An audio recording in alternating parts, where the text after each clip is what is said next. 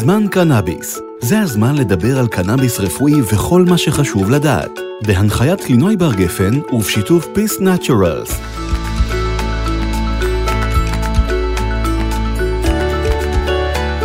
שלום לכם ותודה שבחרתם להאזין לפודקאסט שבו נדבר על היבטים שונים של עולם הקנאביס. בזמן קנאביס אנחנו משוחחים עם מומחים שמספרים לנו על היכולות טיפול של אה, זני הצמח השונים, על חשיבות הגידול והאריזה וכמובן על מה שהמטופלים זכאים לדעת, אבל לא תמיד יודעים היכן נמצא המידע. בפרק הקודם, בחלקו הראשון אפשר לומר של הפרק הזה, אה, אנחנו התחלנו שיחה עם פרופסור דדי מאירי, מומחה למחקר קנאביס רפואי מהפקולטה לביולוגיה בטכניון, מי שעומד בראש המעבדה לחקר הסרטן והקנבינואידים, אחת המעבדות הגדולות בעולם לחקר הקנאביס, ולמעשה היחידה בעולם שיודעת לזהות את אה, כל מרכיבי צמח הקנאביס.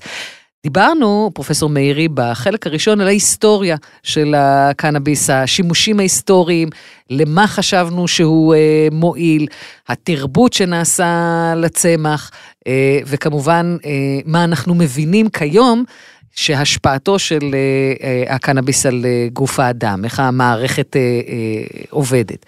וזה נשמע כאילו אנחנו יודעים הרבה מאוד, אבל למעשה, ואני חושבת שזה אולי נכון לכל מי שעוסק בתחום. ככל שאנחנו יודעים יותר, אנחנו בעצם מבינים כמה אנחנו לא יודעים. כמה מעט אה, אה, גוף הידע שנמצא ברשותנו, וכמה עוד צריך לחקור ולבדוק כדי להימנע גם מרומנטיזציית יתר וגם uh, מדטרמיניזם, אתה יודע, שני הקצוות uh, הם, הם עיקר השיח היום סביב הקנאביס. אלה שטוענים שזה תרופה של one size fits all, לכל המחלות זה נפלא, לעומת אלה שמפגינים uh, חרדה uh, כאילו מדובר uh, בסמים קשים שידרדרו את כולנו אל התהום. אז בחלק הזה בואו באמת נדבר על המחקרים העדכניים בסיומו של ה... פרק התחלנו לדבר על ההבדלים המגדריים בשימוש אה, בקנאביס, האפקט על נשים, האפקט אה, על גברים, ואתה במסגרת אה, המעבדה שלך חוקר את השפעות הקנאביס על סרטן. התחלת לדבר על סרטן השד ועל ההשפעה של הקנאביס על חולות סרטן השד. עד כה קיבלנו בעיקר מידע ממטופלים. ועכשיו כבר יש תשתית ידע אה, מדעית לבסס עליה את התובנות, נכון? אה, כן, אה, צריך להפריד את זה, המטופלים בישראל שמקבלים קנאביס, המטופלי סרטן שמקבלים בישראל אה, קנאביס, מטפלים קנאביס אה, כטיפול פליאטיבי, כטיפול תומך mm-hmm. בטיפול אה, הכימותרפי, לא או לא כריפוי. כן. וזה מהסיבות שקנאביס אה, מוריד כאב, עוזר בשינה, אה, מוריד בחילות, אה, מעורר תיאבון, משפר מצב רוח. ובמקום לקחת חמישה או שישה כדורים לכל אינדיקציה כזאת, אם לוקחים קנאביס שמשפר קצת, אם אתם זוכרים שדיברנו על המערכת האנדוקנבינואידית, זה מה שהקנאביס יודע לעשות, הוא יודע קצת להוריד כאב, קצת לשפר שינה, קצת לעורר תיאבון, אבל הקצת הזה מעביר את החולה threshold מסוים שהוא יודע להתמודד עם המחלה והוא יודע לחיות איתה. שואלים חולה כאב שלוקחים קנאביס האם זה הוריד לך כמה זה הוריד לך את הכאב הוא אומר לא כל כך הוריד לי את הכאב אבל פחות אכפת לי ממנו עכשיו או אני יודע לחיות כן. איתו עכשיו. יש אה, פרמטר שנקרא קטסטרופיזם איך אתה תופס את המחלה שלך וכמה אתה חושב שזה הפוסט-דוקטורנט שלי שעובד על זה קורא לזה מדד הפולניות כמה אתה מקטר ומתלונן על המחלה. בעסק ב... שלי קוראים לזה תודעת מחלה. תודעת מחלה. אז, אה, אז, אז בעסק שלי קוראים לזה quality of life, איכות חיים, ואתה רואה שאם אתה, החולי כאב שמקבלים אה, קנאביס, החולי PTSD, ה post trauma disorders, החולי סרטן, כל אלה בעצם מדווחים, אם אתה שואל פרמטר מאוד מאוד מדויק, כמה זה עזר לך בשנה, או כמה זה עזר לך בכאב, אתה לא מקבל תוצאות סיגניפיקנטיות או חזקות. אם אתה שואל על המכלול, אומר, תקשיב, עכשיו החיים שלי בסדר, אני חזרתי לעבודה ואני יכול לחיות והרבה יותר טוב. כי הקנאביס עושה קצת פה, קצת פה, קצת פה, קצת פה, קצת פה.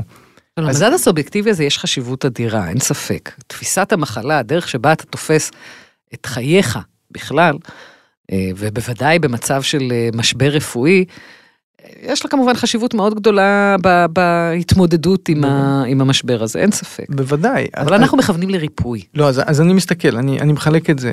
85% מחולי הקנאביס, ואם נתמקד בישראל, כי באמת אנחנו יכולים להתלונן על המדינה שלנו בהרבה דברים, אבל יש גם בהרבה דברים... אנחנו מעבדת uh, סטלנים נפלאה. כן, אבל יש לה גם הרבה דברים טובים, וה, והמדיקליזציה, או דרך שאנחנו מתמודדים עם הקנאביס, ואני באמת מכיר את, את מה שקורה בעולם, היא מהיותר טובות, עם הרבה, עם הרבה ביקורת על הרגולציה ועל הרבה דברים, אבל, אבל באמת מהיותר טובות. קנאביס ניתן בישראל במרשם רופא, תחת משרד הבריאות, בבתי מרקחת, 88 אלף חולים, אין לזה אח ורע בעולם.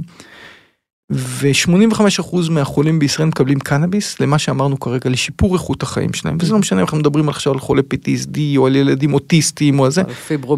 פיברומיאלגיה, סרטן. בסוף כן. אתה, אתה מסתכל על ילד אוטיסט אז הוא גם שיפר לו את השינה וגם הוריד לו את ההתקפי אה, חרדה וגם הוריד לו את ההתקפי אלימות וקיבלת איזה משהו מכלול. וזה הרבה מרכיבים וזה. אם אנחנו מדברים על ריפוי מחלות אנחנו מדברים על הסתכלות אחרת, ואחרי זה אולי אפשר לדבר על זה אולי יותר בהרחבה, אבל אם אנחנו מדברים לדוגמה על ריפוי סרטן, יש לנו המון המון עדויות אנקדוטליות מה, מהציבור, אבל שאתה עוד פעם, שאתה פורט אותם לפרטים, אתה מגיע לסטטיסטיקה או למספרים שהם, אה, שהם לא טובים, שהם לא הובלים את הפלסבו. זאת אומרת, אני מכיר אנשים שהתחילו לעשות יוגה וריפו את עצמם מסרטן, ואני מכיר אנשים שהלכו ושמו פתק בכותל וריפו אותם מסרטן, ואני מכיר מישהי ששתתה מי ים במשך כמה ימים ונרפאה מסרטן, וזה מאוד מאוד אובייקטיבי, יש צילומים של הגידולים שלה לפני זה ואחרי זה, אנחנו לא יודעים להסביר לא את זה. זה לא מייצר לנו קשר סיבתי, זה יכול להיות גם קשר נסיבתי בלבד. נכון, ולכן אני אומר, זה לא תרופות לסרטן, בסדר? כי בסוף תרופה, הרופא, רופא הוא סטטיסטיקאי בגדול, הוא עושה איזה תרופה תהיה הכי טובה למחלה שאני נותן. זאת אומרת, מה, מה ההסתברות הכי טובה שאני ארפא את החולה עם הזה. וכשאני מסתכל על קנאביס וסרטן, הסטטיסטיקה היא זוועתית, היא פחות מ-1%. בסדר? זאת אומרת, אם אני לוקח את החולים שמשתמשים בשם ריק סימפסון אוהל, כמה זה עזר להם, ועשיתי מחקר כזה מאוד מעמיק, הוא, הוא לא טוב. עכשיו נשאלת השאלה האם זה לא באמת מרפא סרטן, או שאנחנו פשוט לא יודעים לכוון את זה. אצלי, יודעים לכוון את זה. אצלי במעבדה יש מעל לאלף סוגי קנאביס שונים. כן. סרטן הוא שם כללי למאות מחלות שונות. כל תא בגוף שלנו יודע לייצר תא סרטני, ויש לנו מעל ל-200 סוגי אה, תאים בגוף, ובכל אחד מהם יש תת סרטנים. כשאנחנו מדברים על סרטן השד, יש סרטן אה, הורמונלי, ויש הר פלוס, ויש ברקה מיוטיישן, ומעל ל-20 סוגי סרטן רק בסרטן השד. זאת אומרת, אם אנחנו מדברים על מאות מחלות שונות, אין כמעט קשר בין סרטן שד לסרטן לבלב לסרטן המוח לגליובלסטומה. זה אנחנו אה, יש אה, אה, פרסום מ-1996 של בוב ויינברג זוכה פרס נובל שקורא לזה the six hallmarks. כל פעם שיש 1 2 3 4 5 6 נקרא לזה סרטן. ואנחנו שמים בקופסה המון מחלות שונות שאנחנו מטפלים בהם שורה צורה שונה והסיבה שהם נגרמים היא שונה. אז אנחנו מדברים על אלפי סוגי צמחים שונים אנחנו מכלילים אותם בקנאביס על אלפי סוגי מחלות שונות. עכשיו נשאלת השאלה איך עושים את ההתאמה אם בכלל. קנאביס לא ירפא את כל סוגי הסרטן זה אני מוכן לחתום על זה ולהתחייב על זה. שאלה אם יש כמה סוגי סרטן שהסוגים סוגים מסוימים של קנאביס יכולים להילחם בו והתשובה היא כן. התשובה היא שאנחנו כבר יודעים היום בוודאות ש, אה, אה, שיש סוגי סרטן שהמולקולות של הקנאביס מתערבים במסלולים של התא הסרטני, ו- ולכן הם, אה, הם יכולים לעזור לטיפול בסרטן. אני רוצה רגע לשים פה גרשיים ולהגיד שרוב הכימותרפיות שהיום אנחנו מטפלים הם אה, מקורם מצמחים. אה, טקסול ומיטקסוס, ציספלטין וינקריסטין ווינבלסטין מהוינקה שגדלה לכולנו בגינה, בסדר? אנחנו לא ממציאים פה את הגלגל, בסוף אנחנו מוצאים צמחים שיכולים להילחם בסרטן או להגן. ב, לפחות בשני מקרים היום במעבדה, בלוקימיה ובסרטן השד, אה, הצלחנו למצוא, עשינו סריקות מאוד רחבות על מאות סוגי צמחים אל מול סוגים מסוימים של אה, סרטן, והצלחנו למצוא איזה זנים עובדים הכי טוב על אה, סוגי סרטן מסוימים, ובסופו של, של דבר לבודד את המולקולות הבודדות מתוך ה... הקנאביס הזה ולהבין את ה mechanism of action שלהם, זאת אומרת איזה רצפטורים הם קושרים, מה הם מפעילים בתוך התא, שגורם לתא הסרטני למות ולתא הרגיל לא. אבל צריכים להבין שזה מחט בערימת שחת, זה, זה, זה לא טוב, זאת אומרת, הסיכוי שעכשיו חולה לוקימיה ילך ויקח בבית מרקחת קנאביס שיתאים לו למלחמה בלוקימיה הוא, הוא, הוא אפסי. זאת אומרת, הוא, הוא כמעט, אה, זה כמו למה אנחנו לזכות לא ב- יכולים להגיע למצב שבו, אתה יודע, במסגרת תרבות הקנאביס, לי- לייצר את הצמח כן, אנחנו, הספציפי שמתאים למטרה כן, הזאת. אנחנו לא יודעים.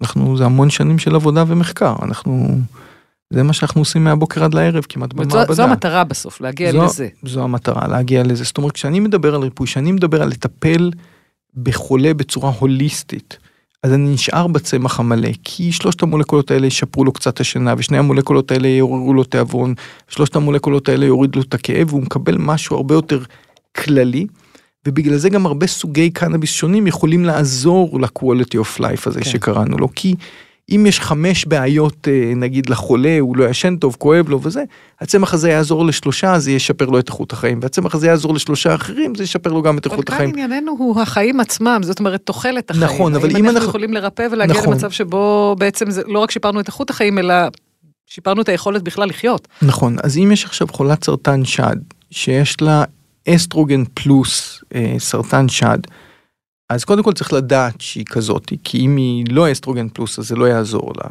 זה לא כל סרטן השד, אז זה, זה אנחנו קוראים יותר פרסונל מדוסין, אבל זה פרסונל יותר בגדול. אבל גם ככה התרופות היום עובדות, זאת אומרת אנחנו קודם כל מגדירים בדיוק מה המוטציה, מה יש לחולה, בשביל לדעת איך לטפל בו.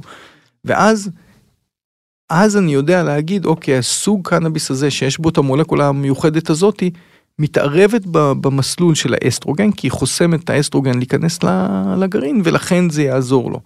אבל ההתאמה הזאת היא, היא, היא, היא מאוד מאוד מאוד מדויקת. זה עכשיו לא איזה משהו הוליסטי כזה, והמערכת האנדוקנבינואית, זה משהו מאוד מאוד כירורגי, נקודתי, שאני צריך לחסום את הרצפטור של האסטרוגן, להיכנס לגרעין ולהפעיל קסקדה של אירועים שגורמת לתאים להתחיל להתחלק, ואם אני חוסם את זה אני אהרוג את התא, ואם אני לא חוסם את זה אני לא אהרוג אותו. וזה כבר מדע מאוד מאוד מאוד מדויק, והמון שנים של עבודה. והבעיה היא שאנחנו לא יודעים, זאת אומרת, חוץ ממקרים מאוד מאוד מאוד נקודתיים של המון עבודה של אה, אנש, שנים של עבודה, אנחנו עוד לא שמה. אם את שואלת אותי אם נהיה שם בעוד אה, חמש, עשר שנים, התשובה היא כן, אנחנו נדע לעשות את ההתאמות האלה. אנחנו היום נכנסים לשני מחקרים קליניים, ניסויים קליניים בבני אדם כבר, על מה שאמרנו על אה, סרטן השד והלוקימיה, אבל עוד פעם, זה לוקימיה ספציפית עם מוטציה בנוטש 1, זה מאוד מאוד נקודתי, זה לא שעכשיו אני יודע לרפא סרטן. כן. כדי לרפא סרטן כנראה כבר הייתי קונה איזה אי פרטי איפשהו, אבל אה, זה רחוק משם, אבל זה המדע. אתה אומר, אנחנו נכנסים למחקרים אה, קליניים, ואני תוהה אה, עד כמה זה קשה לקבל בכלל אישור למחקר קליני אה, כש, כשהקנאביס מופיע בכותרת. אנחנו יודעים שלאורך השנים זה היה deal breaker אה, מוחלט. אז כשאנחנו מדברים על רמה כזאת ש... של שנים של מחקר עם evidence base, עם מודלים בעכברים ובחיות יותר גדולות, אז זה לא שונה מדבר אחר. זאת אומרת, אה, בסוף לעבור את, ה... את המסלול, לקבל אישור לעשות את הניסוי הקליני, כשאתה בא עם, עם, עם מדע מדויק, הוא לא יותר מסובך. בישראל יש פתיחות מאוד גדולה לדבר הזה, יש רצון אה, לקדם אותו. בקנאביס יש שני מסלולים, יש את המסלול הפארמה הקלאסי. בודדתי עכשיו אה, שלוש מולקולות שאני יודע שאחת קושרת את רצפטור CB1, אחד TRPV1 וביחד הן עושות איזה, איזה מהלך סינרגיסטי בתא ואני יכול לעשות אותן סינתטיות או מבודדות מהצמח וללכת במסלול פארמה רגיל, מה שנקרא FDA approved. וזה מסלול שעולה בין 300 מיליון ל-800 מיליון דולר, תהליך של בין 5 ל-7 שנים, ואם בסוף סיימת אז יש תרופה מאושרת שהיא תהיה כנראה איזה כדור ש- ש- שתיקח ומאוד מאוד מדויק. אבל בקנאביס יש מסלול אחר, יש לנו בישראל מעל 20 אלף חולי סרטן שמקבלים קנאביס במרשם רופא, זה כאילו כמו תרופה שכבר אושרה. אני לא צריך להתחיל לעבור את הטוקסיסיטי שבודקים בדרך כלל בפייס 1 סוג וכל זה. ניסוי. כן, אבל, אבל בעצם החולים מקבלים, הם מקבלים את זה לאינדיקציה אחרת, להוריד כאבים, לעורר תיאבון. אבל אני יודע לדייק את זה, אני יודע לבוא היום לראש המערך האונקולוגי באיכילוב או בעפולה או ברמב"ם, שהם כולם חברים טובים שלי ואני עובד איתם ויש לי מאמרים איתם. תקשיב, אם יש לך חולה עכשיו עם אה, לוקימיה, אלה התוצאות שלי, אתה במילא רושם לו קנאביס, תרשום לו ותיתן לו את הזן הזה. זה, זה, לרופא זה לא משנה. והוא, ואם אני יכול לדייק אותו, הוא אומר, אם אני במילא רושם לו קנאביס ואתה חושב שזה יעזור לו, אז בוא ניתן לו את זה, בסדר? כן.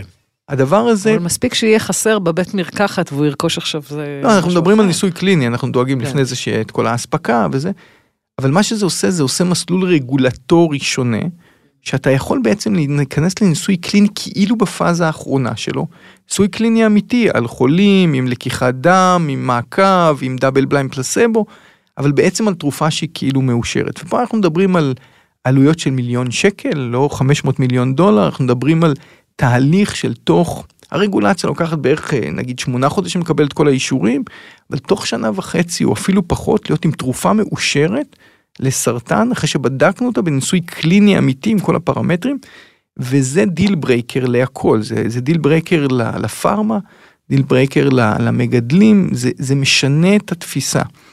ומה שהקנאביס עושה פה, וזה לפי דעתי אחת הגדולות, הוא פותח פה חלון ופתח לקונספט שונה של טיפול ושל רפואה. אם נחזור רגע להיסטוריה, האדם משתמש בצמחים כמרפא. עד לפני 100 שנה הרפואה הייתה רפואת צמחים, לא היה, אה, לא היה משהו אחר. ומה שקרה כשהמדע התחיל להתקדם וחברות הפארמה התחילו להתקדם, התחילו לדייק את זה. להגיד אוקיי בוא ניקח את המולקולה הזאת מהקליפה של עץ ערבה, נקרא לה אספירין וניתן אותה כתרופה. אבל הם ידעו לעשות, קוראים לזה סינגל מולקיול סינגל טארגט, זאת אומרת מולקולה אחת למש, שקושרת משהו אחד. ברגע שזה נהיה מורכב, כמה מולקולות או משהו יותר מורכב, הם לא נגעו בזה. כמעט אין תרופות בעולם שמורכבות ממה שמורכב. אם נחזור לרפואת הצמחים, תחשבי על, ה, על, על הבושמן או על הרופא העתיק שהיית בא אליו עם קלקול בטן, הוא לא היה נותן לך מולקולה אחת, הוא היה כותב עלה מפה, פרח מפה, שורש מפה, מרבב אותה ונותן לך. אז יכול להיות הרבה מזה זה פלסבו וסתם, אבל הרבה מזה נשען על הרבה, הרבה ידע שנצבר. אנחנו קוראים לזה ברפואה ובמדע פוליפרמקולוגי, זאת אומרת פרמקולוגיה הרבה יותר מורכבת. הדוגמה הקלאסית של זה שבעצם פתחה את החלון של זה, היה מחלת האיידס. האיידס הוא וירוס, ה-HIV, אנחנו בגילאים דומים, אז אנחנו זוכרים את התקופה הזאת כן. של... אה, שהשתולל האיידס בעולם ואנחנו בדיוק היינו צעירים וזה וקלקל לנו את כל השנים השמחות שלנו ולא היה לזה תרופה. זאת אומרת, המון חברות פארמה השקיעו בזה המון כסף, והחברת פארמה הזאת יצרה איזושהי תרופה שמעכבת את הווירוס לתקוף, אבל מורידה את הפעילות שלו ב-30% וזה לא באמת עוזר.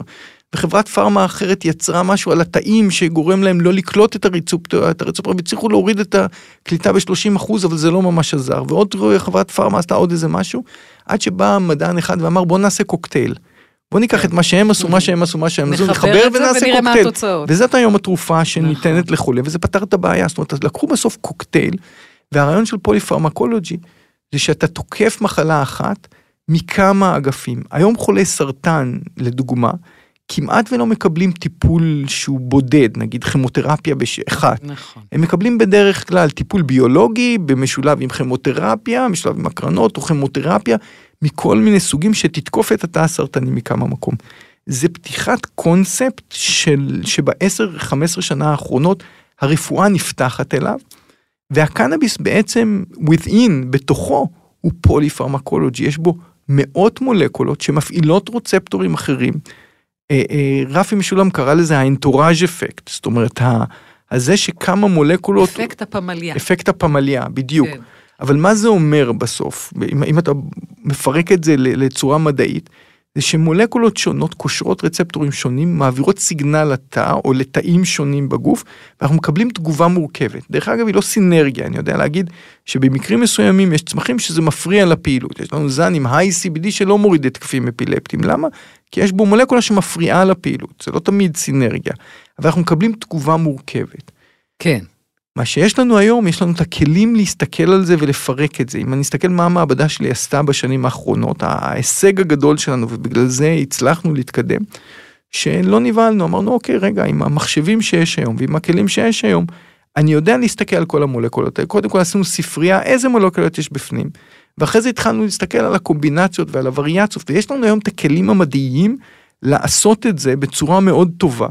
כשאני מסתכל היום על זן שמוריד התקפים אפילפטיים בצורה טובה ויש לו רמות CBD מסוימות, ועל זן אחר עם אותה כמות CBD שלא מוריד את ההתקפים אפילפטיים, אני יכול לשאול מה ההבדלים ביניהם ולמה זה יותר טוב מזה ולפרק את זה לגורמים. ואני מבין שזה יותר מורכב ממולקולה אחת, וזה עושה את האפקט של הפוליפרמקולוגי, שפותח את העולם הזה לא רק לקנאביס, אלא לרפואת צמחים באופן כללי שהיא יותר מורכבת. ויש כל מיני מחלות שאנחנו דופקים את הראש בקיר כבר המון שנים. כל מיני מחלות נוירוגנרטיביות כמו ALS, כמו אלצהיימר, מחלת הסרטן, שאני חושב שזה יכול להיות הפתרון שלנו. אז זהו, אנחנו, אתה יודע, לסרטן יש לובי נהדר, אה, צריך לומר. אה, הרבה יותר מאשר למחלות הנוירולוגיות. אה, אבל אחד מכל שני אנשים, בעתיד המאוד קרוב, יחלה במהלך חייו במחלה נוירולוגית כרונית.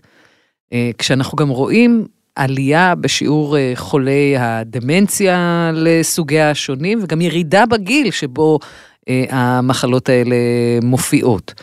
ואיכשהו העסק הזה נותר קצת, נראה לי, תקן אותי אם אני טועה, יתום מהבחינה הרפואית. לא כי לא מנסים, אלא כי, כי לא מצליחים לפצח את זה. אם נלך נגיד על אלצהיימר, שנים הכיוון היה בטא המילואיד, בטא המילואיד, בטא המילואיד, ועכשיו אנחנו כבר מבינים שזה כנראה לא לגמרי הכיוון, אפילו אולי בכלל לא הכיוון. איך אנחנו מפצחים את זה עם קנאביס? אז קודם כל הוא לא יתום, יש המון אה, עבודות ומחקרים וחוקרים שהשקיעו את כל יתום חייהם. יתום בתוצאות, לא... יתום בתוצאות, הוא, הוא לא פופולרי כן, כי אנחנו ברור. לא מצליחים, זאת אומרת אנחנו מספרים את ההצלחות שלנו. הוא גם קצת לא כל כך פופולרי כי מדובר בזקנים בדרך כלל, כשאנחנו מדברים על uh, דמנציה וכולי.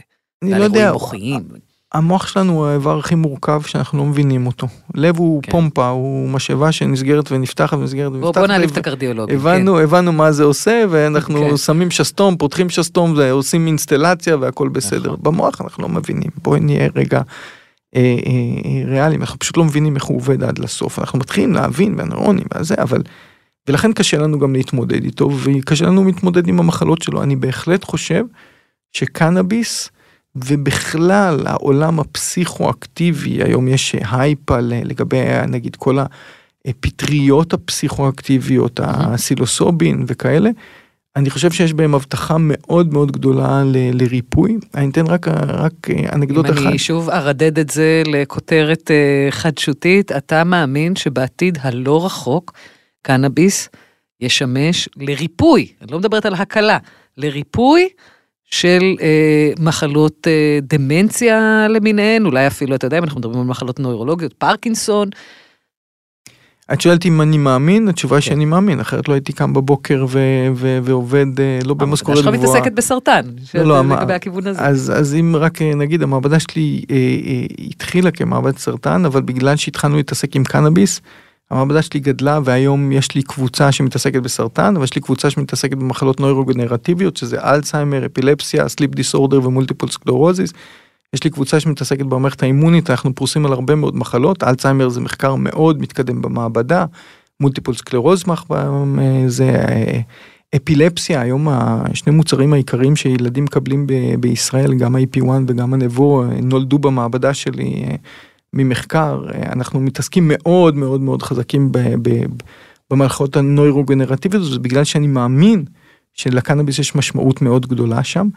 אם נסתכל על אלצהיימר, בהתפתחות הדיימנציה, אה, כשדיברת על, על הפלאקים של הבטא המילואיד, זה דבר ידוע, אבל זה גם ידוע כבר אה, מעל 15 שנה, שיש ירידה דרסטית בפעילות של, ה, של המערכת האנדוקנבינואידית, זאת אומרת היא קורלטיבית להתפתחות הדמנציה, יש ירידה של האננדמיד וירידה של הרצפטורים של CB1.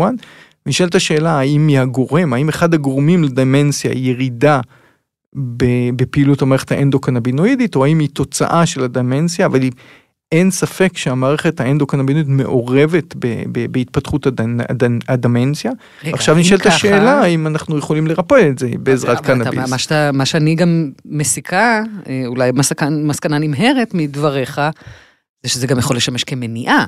אם יש ירידה בפעילות המערכת האנדוקנבינואידית, אה, אה, אה, שמובילה בין השאר לאלצהיימר, הרי שאם אנחנו אה, נתפעל את המערכת הזו, נעצים אותה באמצעות קנאביס, אנחנו יכולים למנוע את הירידה הזו שמובילה לאלצהיימר?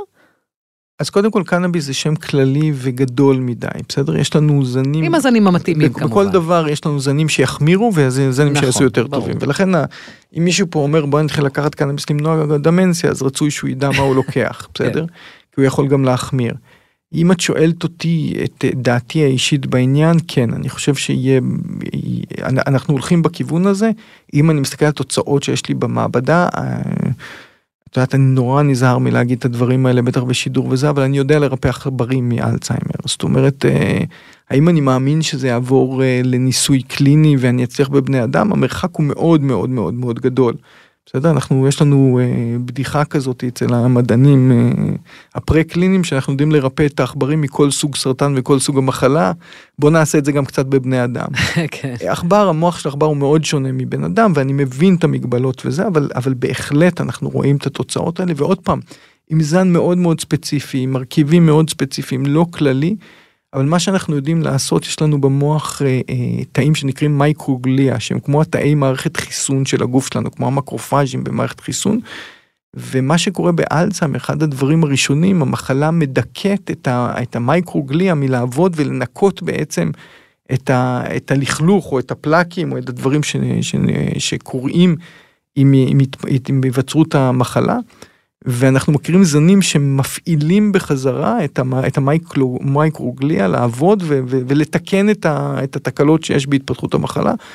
ואני מאוד מקווה שבטווח רחוק... זאת אומרת, זה ישמש לא רק לעצירת המחלה, לא רק למניעת המחלה, אלא גם אפילו להשבת המצב, במרכאות להשבת המצב לקדמותו, במידה וכמובן זה יתפתח. אה, לא, אז, אז, אז מה, ש, מה שמת אנחנו לא יודעים להחיות, עדיין. את זה אנחנו לא יודעים לעשות. זאת אומרת, אחרי שיש פגיעה ויש כבר חורים אה, ומוות של תאים, אני לא יודע להחזיר אותם אחורה. האם אנחנו נדע למנוע או, או לעצור דמנציה? אני עובד על זה בשיא הכוח ואני מאוד מקווה שכן. אה, להבטיח אני לא יודע. אני, אני כן מאוד מאוד אופטימי מהתוצאות ואני מבין את ההיגיון הביולוגי למה זה יכול לעזור. במחלות כמו אלצהיימר, אבל במחלות נוירוגנרטיביות קשות אה, אה, אחרות, ולפעמים פחות פופולריות, שלא מכירים פחות את השמות שלהם, אבל בהחלט המערכת האנדוקנבינית היא מערכת קריטית אה, בפעילות המוח, בוויסות, בשינה. אחת העבודות המדהימות שעשינו בשנה האחרונה, לקחנו מוחות של עכברים, וחילקנו אותם לשישה אזורים של המוחות, ועוד פעם, זה היכולות האנליטיות שפיתחנו, שאנחנו בין היחידים בעולם שיכולים לעשות. ובדקנו בכל אזור של המוח איזה אנדוקנבינואידים ואיזה רצפטור מתבטאים, קודם כל למפות אותם, ולהבין בהפרעות מסוימות, לדוגמה ב sleep deprivation, בהפרעת שינה, איזה, איזה אנדוקנבינואידים משתנים ומה קורה שם, מה ה deficiency, מה הבעיה, בשביל שנדע איך לתקן. זה מערכת מאוד מורכבת, אנחנו יודעים לזהות 150 אנדוקנבינואידים, מעל 30 רצפטורים, בכל אזור של המוח מתבטאים אנדוקנבינואידים שונים. זה עוד עבודה, זה הרבה שנים של עבודה, אבל עם המון המון המון המון פוטנציאל. אחת הטענות אה, נגד קנאביס זה סיפור הפגיעה בזיכרון, הפגיעה בזיכרון אה, קצר הטווח. עד כמה הטענה הזו מופרזת? היא לא מופרזת. אם עוד פעם נחזור למערכת האנדוקנבינואידית, היא שולטת על כל מיני מערכות. היכולת שלנו לשכוח היא מערכת מאוד מאוד מאוד חשובה אה, בגוף האדם. עם כל דבר שהיינו רואים או שומעים היינו זוכרים ההארד דיסק שלנו היה מתמלא מאוד מהר ואחד המערכות החשובות היא ה-erased מה נמחק. אה, המערכת האנדוקנבינית אחראית על המערכת הזאת על ה-erased היא חלק מהרגולציה של מה נשמר ומה עובר לזיכרון ארוך טווח ומה, ומה זה דרך אגב אנחנו לא מבינים את זה עד הסוף אנחנו רק יודעים שהיא חשובה שמה. אה, היא המערכת האנדוקנבינית ולכן קנאביס משפיע על זה הוא משפיע על היכולת שלנו לזכור לטווח קצר על מה שנמחק. יש לזה יתרונות, לדוגמה חולי PTSD שלא זוכרים את הסיוטים שלהם ובלילה וכל, ו, וכאלה, אבל יש לזה חיסרון אה, לטווח קצר. מחקרים מאוד מאוד משמעותיים של נידה, דווקא אשר ניסו להראות נגד הקנאביס של ה-National Drug אה, האמריקאיות, ניסו להראות פגיעה לטווח ארוך ולא הצליחו להראות. הם יראו שיש פגיעה לטווח קצר, שבזה, אם, אם אתה עושה מחר מבחן אה, זה, כנראה לא טוב לעשן היום. לפני. אבל אם עברו שלושה ארבעה ימים בגוף שלך התנתק, אין שום פגיעה לטווח ארוך, למרות שהם, המחקרים היו מחקרים שניסו להוכיח פגיעה, הם לא הצליחו להראות. כן. בעצם. אני שם סייג פה, זה נכון לאנשים בוגרים. אה, אה, אה, לילדים בזמן התפתחות המוח, נגיד עד גיל 18, המערכת האנדוקנבינית היא מערכת מאוד מאוד חשובה להתפתחות, אנחנו יודעים ש...